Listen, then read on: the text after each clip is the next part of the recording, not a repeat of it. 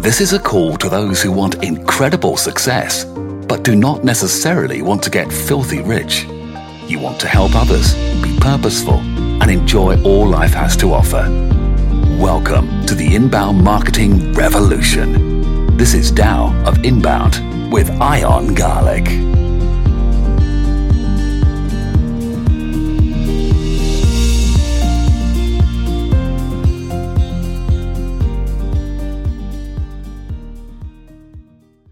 Hello, everyone. Welcome to Tao of Inbound. I'm Ian, not Ian, garlic, just like the spice. And I am the CEO of Authentic Web, an internet marketing agency. We work primarily with attorneys. Uh, we're located in Orlando, Florida. We do work with other companies if you're in the Central Florida area, but throughout the nation, we work with law firms. And I'm pleased on this episode to have Mary Kay Wimsett. The goal of the Tao of Inbound, the people I want to speak to, who you are, are people that want to grow themselves, grow their business, make a change, and do good in the world, but also enjoy life.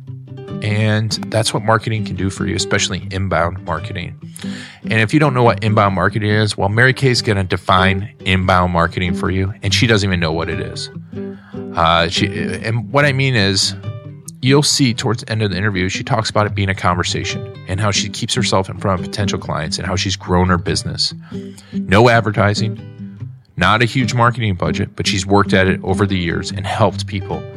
And what's amazing, amazing, amazing about this podcast is also Mary Kay helped facilitate one of the first uh, same sex marriage adoptions in Florida, uh, probably the first in her district. She, it's not completely definitive, but even being one of the first, we've made such leaps and strides in human rights and rights. And, uh, you know, I hope if you're listening to this, you care about other people and you want to help them. And Mary Kay does. And it's amazing for her to have that accomplishment, but also that she's able to help people and not only help same sex couples adopt, but also help the foster kids, which I love.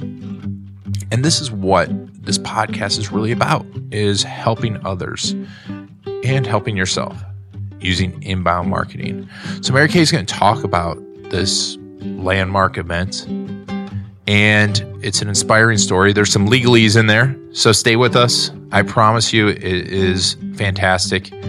And if you have any questions, you can Google those. Um, but also, pay attention to the fact that Mary Kay doesn't know a lot about the technicals of inbound marketing, but she does it and she works at it. It makes it work for her. She's fluid in that marketing. And she goes into it not knowing what's going to work, but she keeps moving at it and keeps growing and and keeps changing and keeps getting better day in and day out. And probably like many of you, she comes down on herself about the marketing, but that's fine. But she's doing it and she's doing a great job of it, in my opinion, in my expert opinion. So without further ado, here's a great interview with Mary Kay Wimsett. Uh, so I have with me today Mary Kay Wimsett. She's an adoption and elder law attorney in Gainesville, Florida.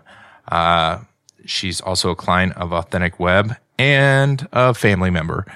Uh, so, Mary Kay, thank you for talking to us. Mary Kay just had some big news happen, and I think it's huge news. Uh, she's helped one of the first breakthrough adoptions in her district and one of the primary ones in the country. Can you tell us a little bit about that, Mary Kay? Sure. Um, we were what we we did yesterday in Alachua County, which is in the Eighth Judicial Circuit, and it's interesting because there really isn't good data yet in terms of how many uh, gay adoptions have been done in Florida.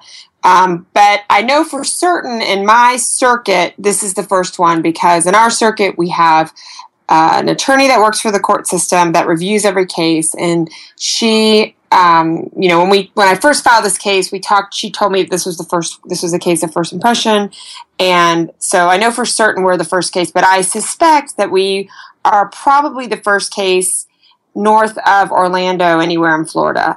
Um, for you know, since the there was a, and I don't know, Ian, how much you want me to get into the nitty gritty of the legal history of gay adoption, but yeah, talk, tell us a little bit about it. Okay, so this Florida statute has a provision that's been on the books forever that says no single person can, no one adult can adopt the same child, which basically prohibited gay adoption. Until the Gill decision, which is a decision out of the Third District Court of Appeal down in Miami, where um, there was a very, you know, wonderful attorneys um, took on this issue and litigated it. At the time, you know, it was D- DCF fought on behalf of the state um, to fight the adoption. They, it's it's a fascinating. If you can get get a copy of the um, transcript of the proceedings, it's really very interesting that, to read how they cross-examined the, you know, the, the attorneys for the adoptive family, how they cross-examined the um, ex so-called experts for the state. Um, it's really interesting, um, very interesting transcript. But they, um, in the Gill case, it was just one man, but he had been a longtime foster parent of the child he was seeking to adopt. And after that decision came out, the um, you know at that point on, and, and the department at that point acknowledged that um, you know they were wrong, and they agreed to um, accept home studies or complete home studies on gay individuals. So since 2010, gay people have been able to adopt in Florida. And how gay couples have adopted, though, is they've had to do it as two adoptions, and we've ca- we call them second parent adoptions, which are more expensive because it's two separate proceedings. Number one, and number two, they take a lot longer because you have to complete one adoption before you can do the the second one. So, um, the um, the so we've been doing them that way since 2010.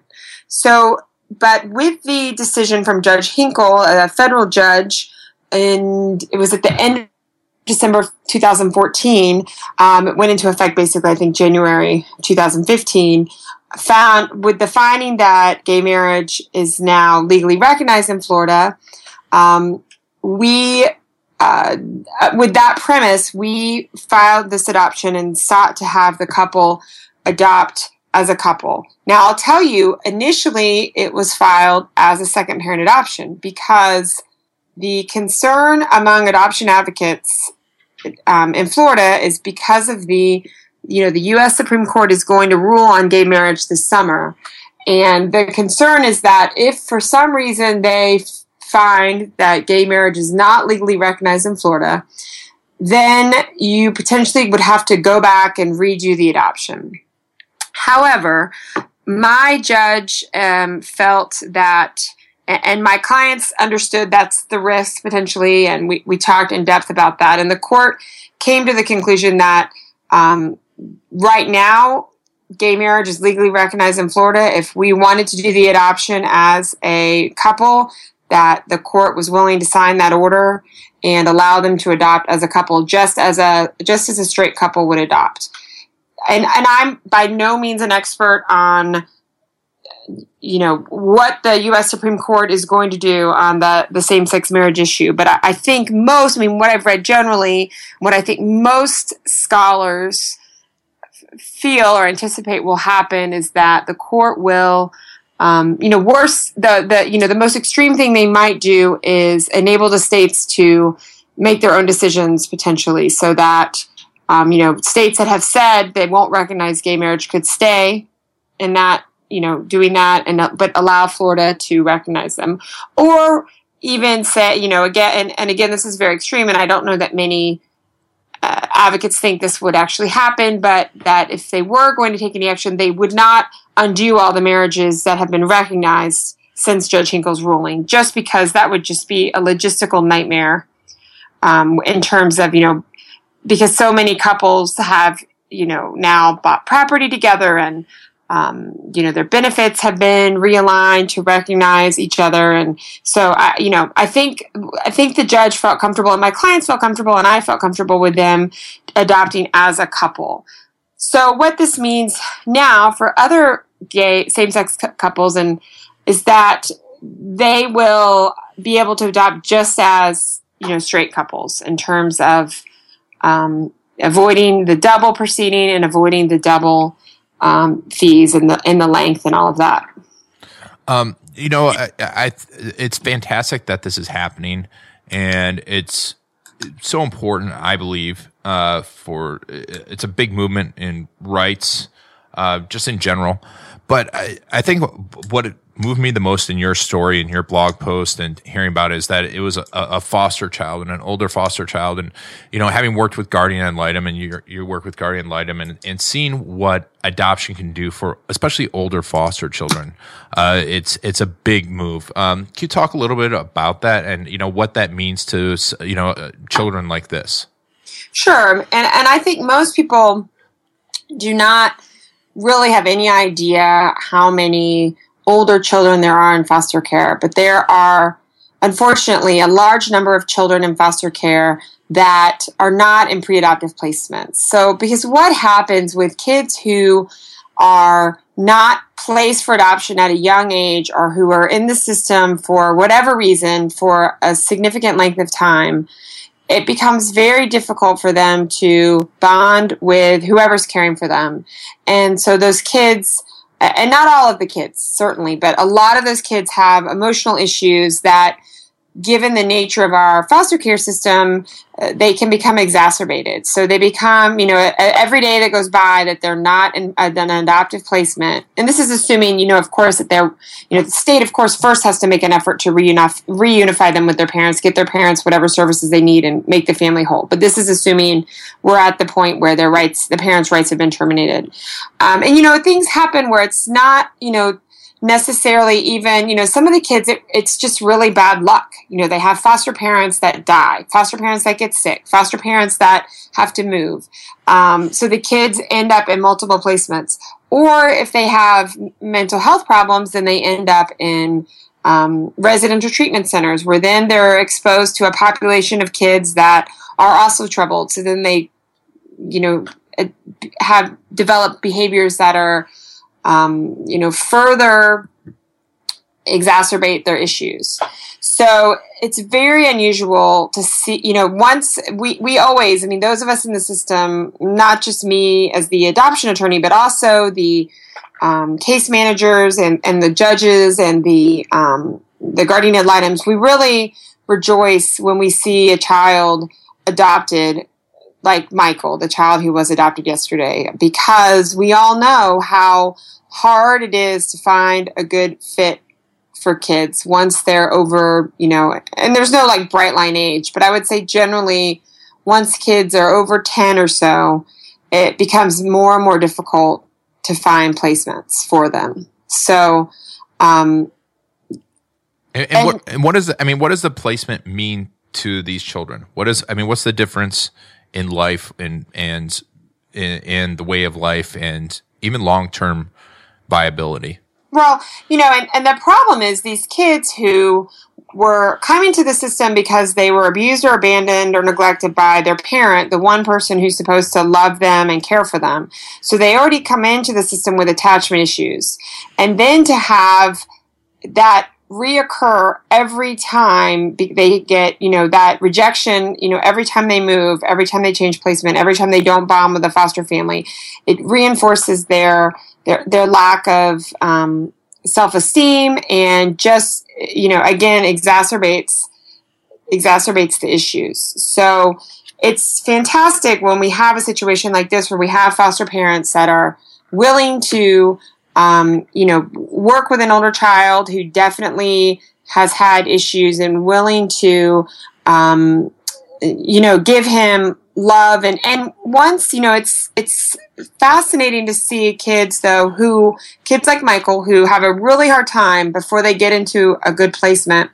Once they're in a placement where they have that security where they have that stability they many times now not always because some of the kids they have so many issues that they're going to need help forever but many of the kids their behavior problems dissipate you know they just once they know that they are in a place where they're loved and that they're not going anywhere you know a lot of their issues um, subside. Now and that's why we have provisions in the law that require you know it used to take a lot longer for even since i've been in this and worked in the dependency system you know when i've been a guardian with the guardian ad litem program pretty much since i graduated from law school. So you know we're going on almost 20 years. Um, even since then we have come so far in terms of how quickly we dispose of the cases I remember one of my first trials I did with a, a, termination of parental rights where the kids had been in foster care for five years before we even got to the TPR trial. So they had bounced for five years. Now the law requires that six months under the case, you have to, the court has to look at the case and make a decision about whether or not it's likely that parents are going to be able to do what they need to do, do to get reunification. And if they aren't doing what they need to do, then the state moves forward with terminating the rights at that six month part mark.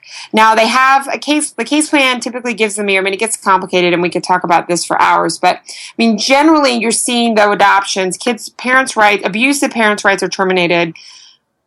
Maybe a year to two years from when the kid comes into the system versus five to seven to eight years. So um, you know, we've really come a long way in terms of getting that permanency. But that's why, you know, that that change in behavior, that improvement in their lives once they have that permanency is the reason why we have the laws that we do that really force the cases um, along the path of the dependency case. And, you know, for Michael and for many kids, I mean, it's hard to, I didn't know his other foster family. So I haven't, he might have been in a wonderful foster home. But just knowing, if you think about as a parent, your love for your child and or as you as you think as as a child of your love for your parents thinking about living somewhere where you are not part of that family. You're just like a tenant of the family. You can you can you can appreciate the difference um, in the feeling of the placements even if it is you know a wonderful foster home. But I'll, and I'll tell you most older kids though are not in what I would call wonderful foster homes. There are, you know, unfortunately, I mean, it's because a lot of the older kids have a lot of behavior problems, have a lot of difficulty. They have a lot of, you know, they have, some of them have issues with the, the criminal justice system. They, you know, have issues in school. They're very, very, very, very, very difficult kids to place because so many of them have so many issues. So I'm not being critical of the foster parents either. Um, but the ones who do it, like you know, Jason and George in this case, they absolutely had, you know, the skill set and the time to know what they were getting into and to take good care of Michael. But, um, you know, and so that I think makes it even, it makes the story even more remarkable in that um, not only are they, you know, ha- getting a child, which they've been wanting for since they've been married, but also, you know, they, the difference that, you know, of the life that Michael's going to have as opposed to if he had not been adopted and just aged out in foster care. Yeah, that's that's a, it's a fantastic story. It's heartwarming, uh, you know. And obviously, you went into adoption law and this type of law to change the world, to change lives, uh, because it, from my understanding, it's not the most lucrative type of law. um, so, what do you? How do you feel personally about what what you've accomplished here and and what you know how far the law has come and how far how much faster everything's going and what this means to the population as a whole. Well i mean it's certainly um, incredibly gratifying professionally um, to be able to use my legal skills to help a family become whole. So i mean i mean that's just an easy that's a no-brainer. It's it's incredibly rewarding, um, and I think also I think you know I I do I teach a class at the law school sometimes, and I often get asked by the students, you know, well, how do I I want to become an adoption attorney, and uh, you know they want to do it right out of law school, which is great, but also I think for me the the these adoptions, I mean, and every adoption is special, and they all have different. You know, I did a step parent adoption yesterday that was just as touching in terms of, you know, it was a child who, um, you know, the birth father has been not paying child support, has not visited the child for seven years. And the mother remarried, and her husband has been caring for the child for years.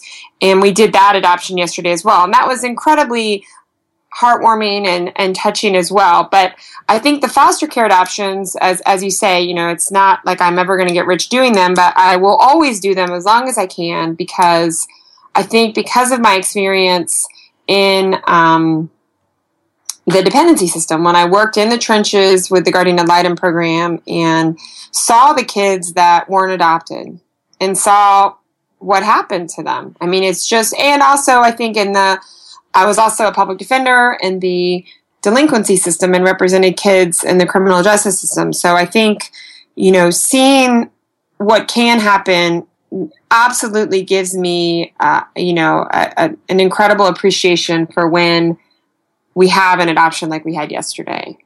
Yeah.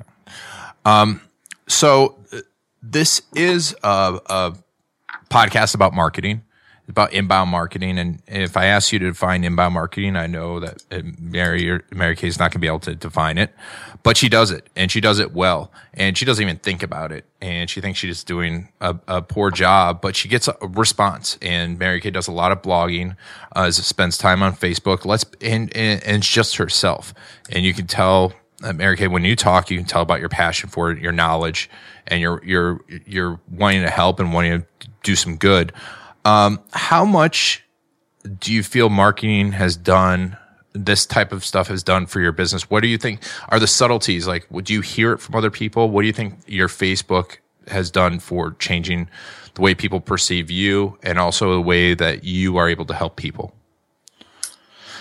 Well, I think, you know, absolutely. Um, my marketing strategy has been to tr- trust you. so, I mean, you know, you've been with me since since I opened my adoption practice, and you know, we.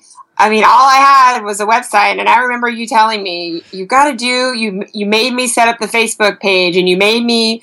Um, you you fussed at me to blog more, which I, I know I, I haven't blogged as much as I should, but I blo- I do more like what I have found that works for me is I do I, they're not really i don't think you could even call them mini blogs but i do i like i try to get on facebook at least two or three times a week and my facebook automatically feeds to my twitter.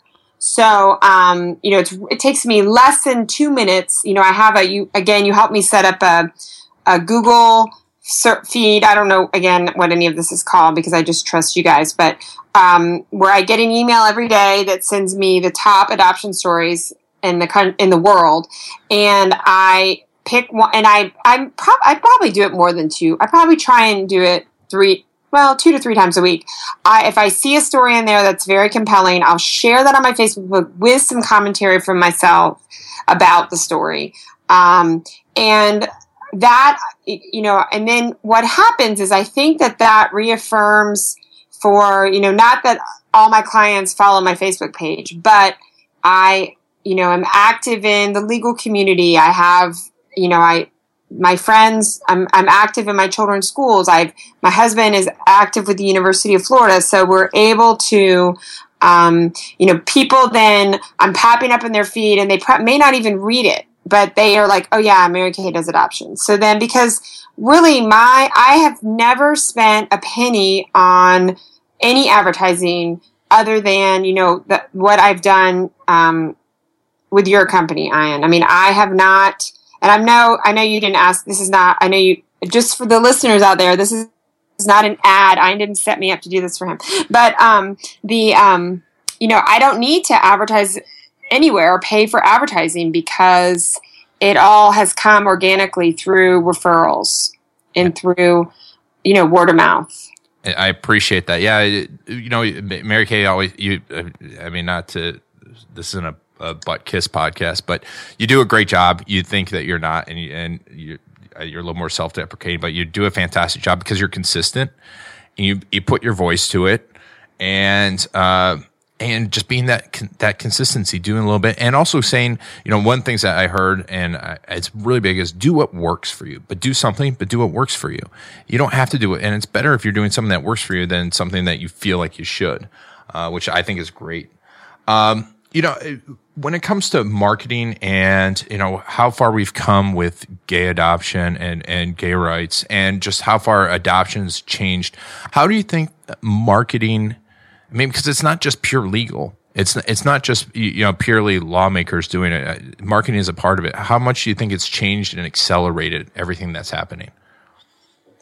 Well, I think that on on the issue of gay marriage and gay adoption, I think what social media has done is made we see a picture of other people's lives. You know, we're connected with all these people that, and I'm, you know, I know there's a lot of people out there that hate social media and blame it for, say, you know, it's going to cause the downfall of our society. But I, I, what I, one of the things I love about social media is it, the way it connects us and the way, you know, there are so many people that I may not know, you know, I maybe have only talked to them for 10 minutes at an event, but they friend me on Facebook and I know then that they have a gay um, brother in Colorado who is raising, you know, this amazing family or something. You know, I learn, and then I think, and let's say that, and I'm trying to give a perspective if, if I was against same sex marriage or against gay adoption,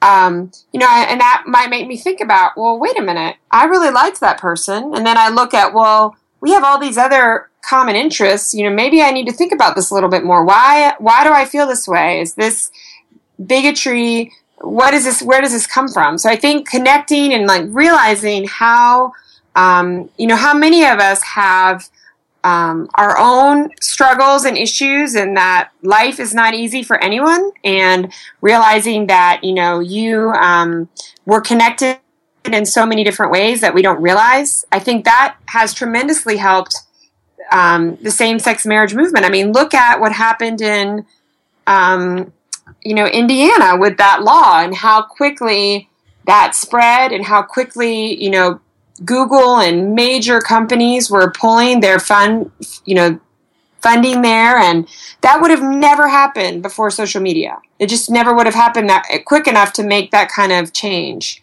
So I think that, um, you know, I, I think absolutely um, social media has helped the, the movement. And also because I think people – people don't like to hear that there are kids in foster care that are being abused by their foster parents. And people don't like to think about the fact that there are hundreds and, well, probably thousands and thousands of children that would love to be adopted, but instead are in group homes where they probably have very little chance of being adopted. So, you know, by learning about those things and learning about the way the, what reality is, um, I think ha- ha- opens people's minds and opens their hearts. And, um, you know, it'll be interesting to see what, um, you know, I even I've had, you know, I posted something on my, I have a personal Facebook and then I have my law firm.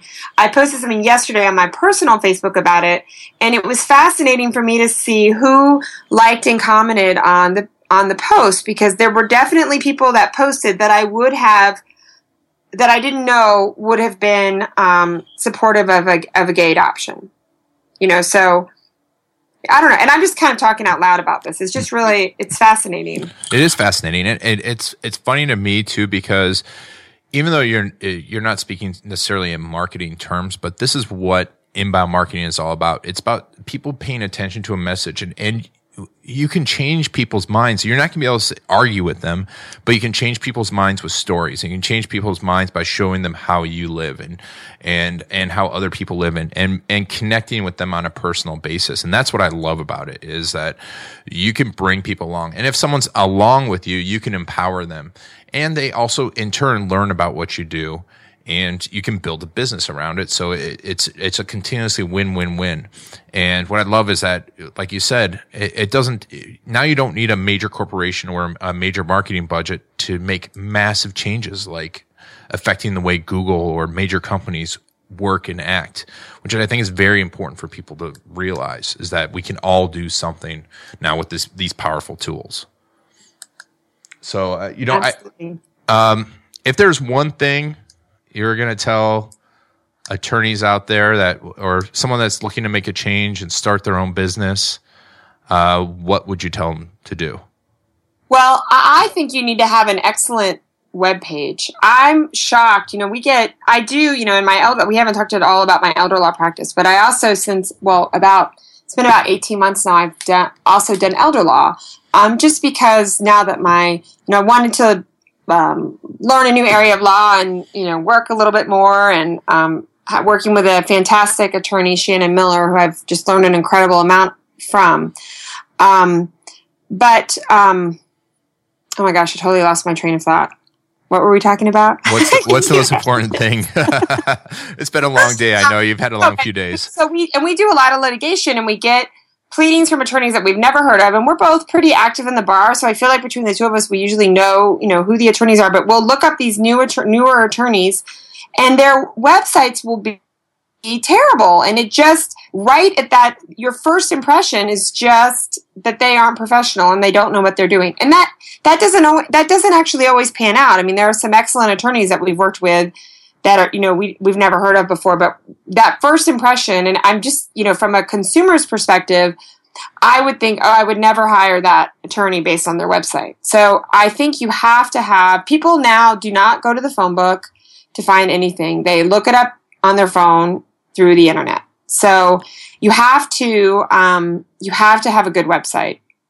Oh, yes. be, if you could only do one thing, but if if you could do more, I would say, and then also just trying to make those connections however you can through either if you do it through you know one thing that we and we haven't talked about this either but one of the things we do with our elder law practice is we send out a newsletter an electronic newsletter where we connect with all of our clients and anyone we have an email that we've gathered an email address for.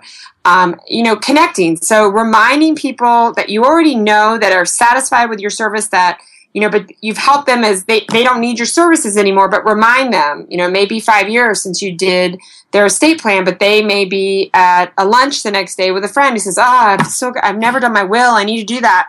And they think, oh, and that your mind, your name is right there on there, either because of the newsletter or they you've been in their Facebook feed or however you've connected. So figuring out a way to make those connections and then maintain them. Yeah, and I mean, Mary Kay, that have you just defined inbound marketing. I mean, you, you, literally did. And I don't even know. I haven't. You, you, um, and we've never discussed it. We didn't discuss this beforehand uh, because the term is relatively new. Uh, but you you defined it. I mean, that's what it is. You you keep that connection. You you stay. You keep that conversation going, and people are gonna. You're gonna be there when people need you, and that's it. And, and that's awesome. And I swear I didn't tell her what to say. I don't even. If I had to define inbound marketing, I don't know. But I have. I have bought the book, Ian. Thank you. So Mary Kay is. Uh, I'll, I'll, send you your check. Uh, uh, uh, thank you so much for being on here. I appreciate it. Um, what do you, what's the best way for people to follow you? Is, is, it go to your Facebook page? You think? Yeah, probably just to to follow my Facebook page because you can message me through that as well, or to you can also contact me through my website. Okay, awesome. If you Google me, thanks to Ian, I'm like always at the top. well, thanks, thanks to our team here at Authentic Web. I don't do any of this stuff anymore. I just hang out and interview people on podcasts. awesome. Well, thanks, Mary Kay, and sure. congratulations. And uh, we'll be talking to you soon. Okay, thank you.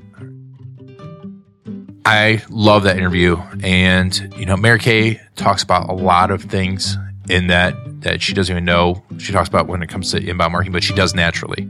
She tells people to go to her Facebook page and connects with them on there and puts out real information and her opinion on it and makes it hers. And that's curating, curating the web. And it's one of the rules of social media is to curate the web. The other thing that Mary Kay does is she does, like I said at the top of the podcast, makes things her own and does a little bit every day in five ten minutes. But it works and it keeps people coming to her website. And I love the fact that she says you need a good website. Now, if you can't afford a good website, start with something. But your website should be a priority. And I know you're like, well, this guy owns a marketing agency. I'm telling you this because I judge people by their website. We all judge people by design, and your website is the most viewed part of your business. For every time you meet someone, they're looking at your website 5, 10, 20, 30 times. People you've never met are looking at your website and judging you. And so, how are you going to put that best foot forward? They're going to judge your expertise, they're going to judge your personality, they're going to judge who you are. On the flip side, not to scare you, what's great about it with your mm-hmm. website is you can put your story out there and you can connect with the people that matter to you. And that's so important because you can connect with them, you can change their opinions, and you can make it yours. And you can use inbound marketing to increase your business. You can use inbound marketing to make huge changes like Mary Kay did, to truly help people, to change lives. Because if only if Mary Kay only helps those three lives that she talked about today, which she's helped countless others, she's made a huge impact to the world. And what's how are they going to pay it forward? Will be amazing to see. So thank you for listening to Tao of Inbound. Please remember to go to iTunes, subscribe, rate, review. Go to iTunes, Tao of Inbound, subscribe, rate, review. As soon as you stop your car, subscribe, rate, review. If you're listening to this on the web, Google Tao of Inbound, T A O of Inbound, and subscribe, rate, review. I appreciate it. Thanks a lot. This has been Ian Garlic, and I'll talk to you soon.